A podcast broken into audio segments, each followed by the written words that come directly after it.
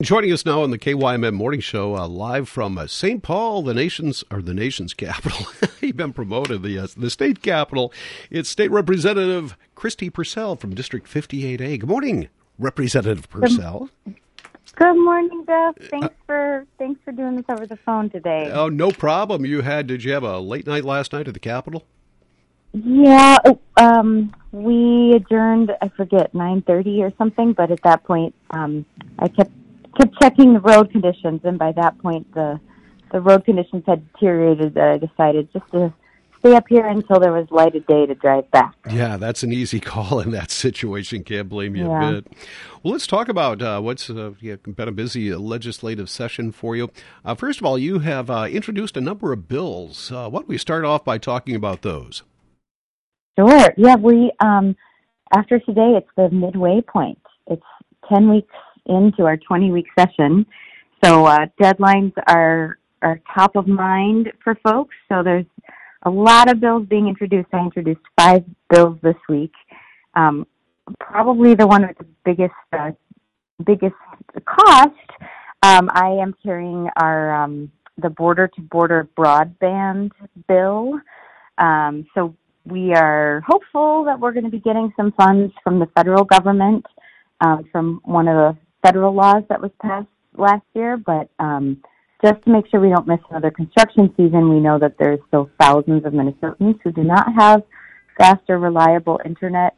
And so uh, I have a bill that in the next two years spends about $276 million to try to get uh, folks connected. And basically, kind of at this stage in the game, the, the people who were easier to get connected to broadband have that connection, and so now it's a it's a higher cost, more difficult to reach.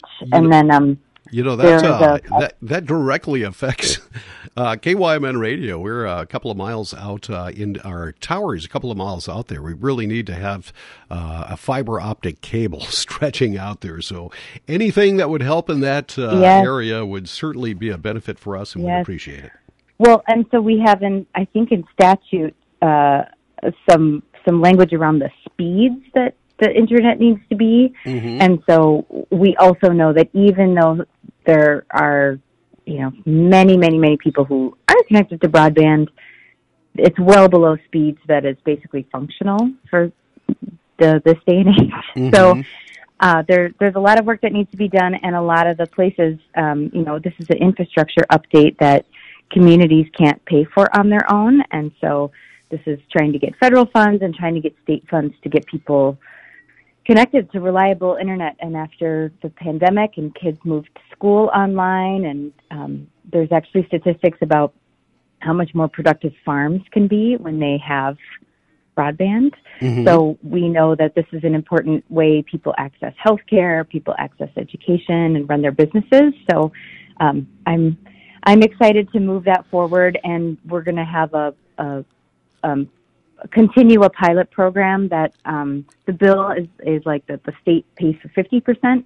But as I mentioned, because these are some of the hardest to reach places that uh, that doesn't necessarily make that a very sweet deal for the hardest to reach folks. So we are going to um, try to extend a pilot program where the state pays 75%, and then uh, local communities need to come up with just 25%.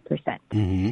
So hopeful that that will be included in the agriculture omnibus bill.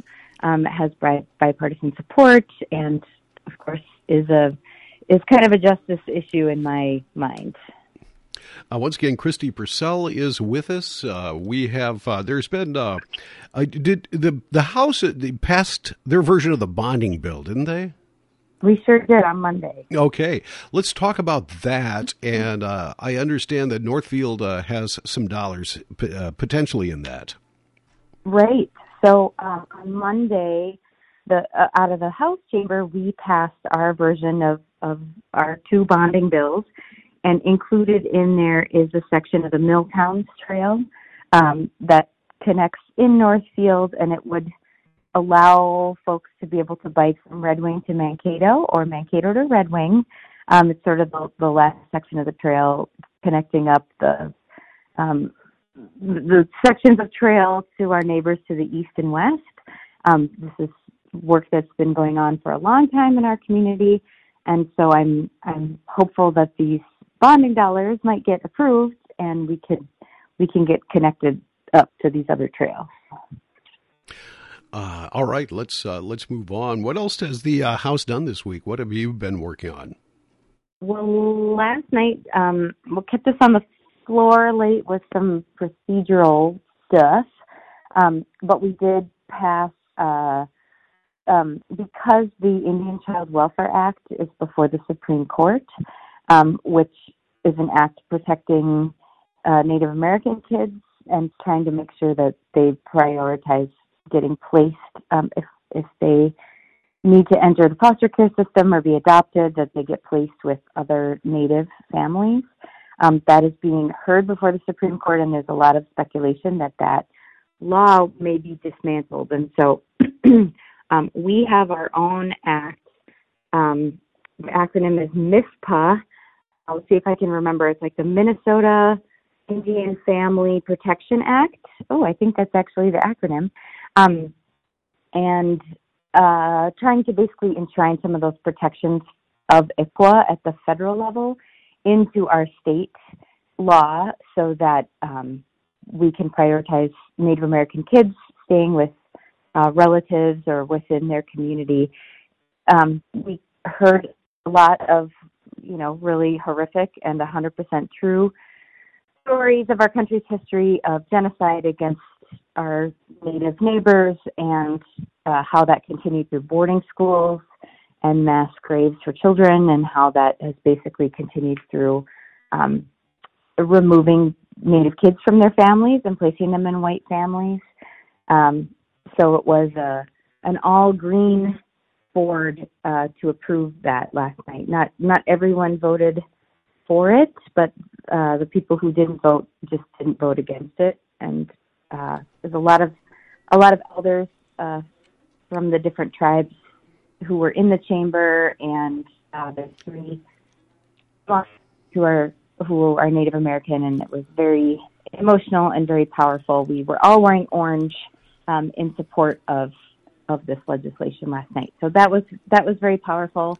The other thing that we heard on the floor last night was an update to WESA, which is the Women's Economic Security Act, um, which passed about a decade ago. So some tweaks in that act uh, about being able to have a paid break if you need to express breast milk if you are a breastfeeding uh, mother, and also that um, there's unpaid leave that you are able to take um, as an employee.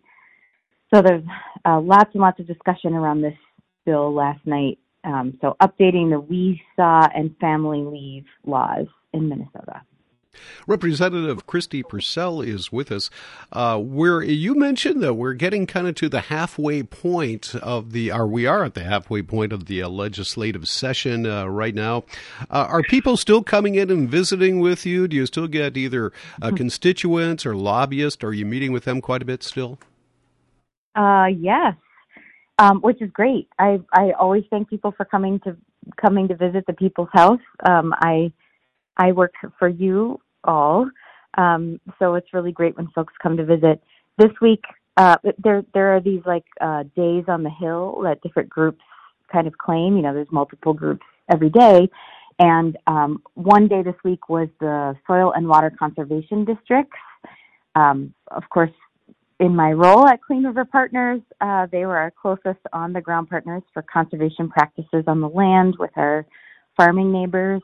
So I've developed great relationships with kind of the six SWCDs in the Cannon River watershed over my eight years at that organization.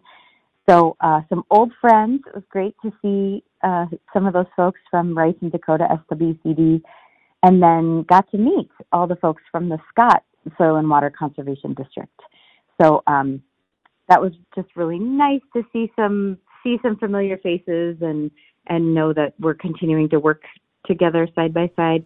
Um, there are some folks who work at the Community Action Center who came up. Um, they were lobbying on uh, some some homelessness issues. As we know, housing is a big issue in our community and is across the state. Uh, I learned a statistic someone quoted a newspaper article literally from a 100 years ago, maybe it's like 102 years ago or something, um, in our local newspaper about uh, how difficult it is to find housing in Northfield. So this is this is a perennial problem. Um, and then a, a big busload of folks came up uh, associated with the nonprofit Isaiah, and they were talking to me about Social Security tax. And uh, that's also a discussion we had on the House floor last night, wanting to suspend the rules to uh, abolish a tax on Social Security. I learned a lot talking with those constituents. Um, the, if we just abolish the tax on Social Security, mostly uh, folks getting Social Security don't get taxed unless they're making six figures in their retirement. So this um, tax cut would benefit, you know, wealthier Minnesotans and really not help very much um, with our seniors who are struggling on a fixed income. Um, so it was really interesting to talk with them and um, you know them saying like we're grandparents we don't want this um, so that was really uh, I learned a lot in that conversation. Kristi Pursell is with us, our state representative, District 58A. Lastly, uh, we're about out of time, but can you give us a preview of uh, our uh, t- some of the highlights uh, coming up today or over the weekend uh, and next week into the legislative session? What will you be uh, working on? Um, yes, so I will be presenting for the first time next week in committees that I am not on. So um, I have a bill. Uh, gosh, which bill is this now? Um, trying to trying to keep track of some of these.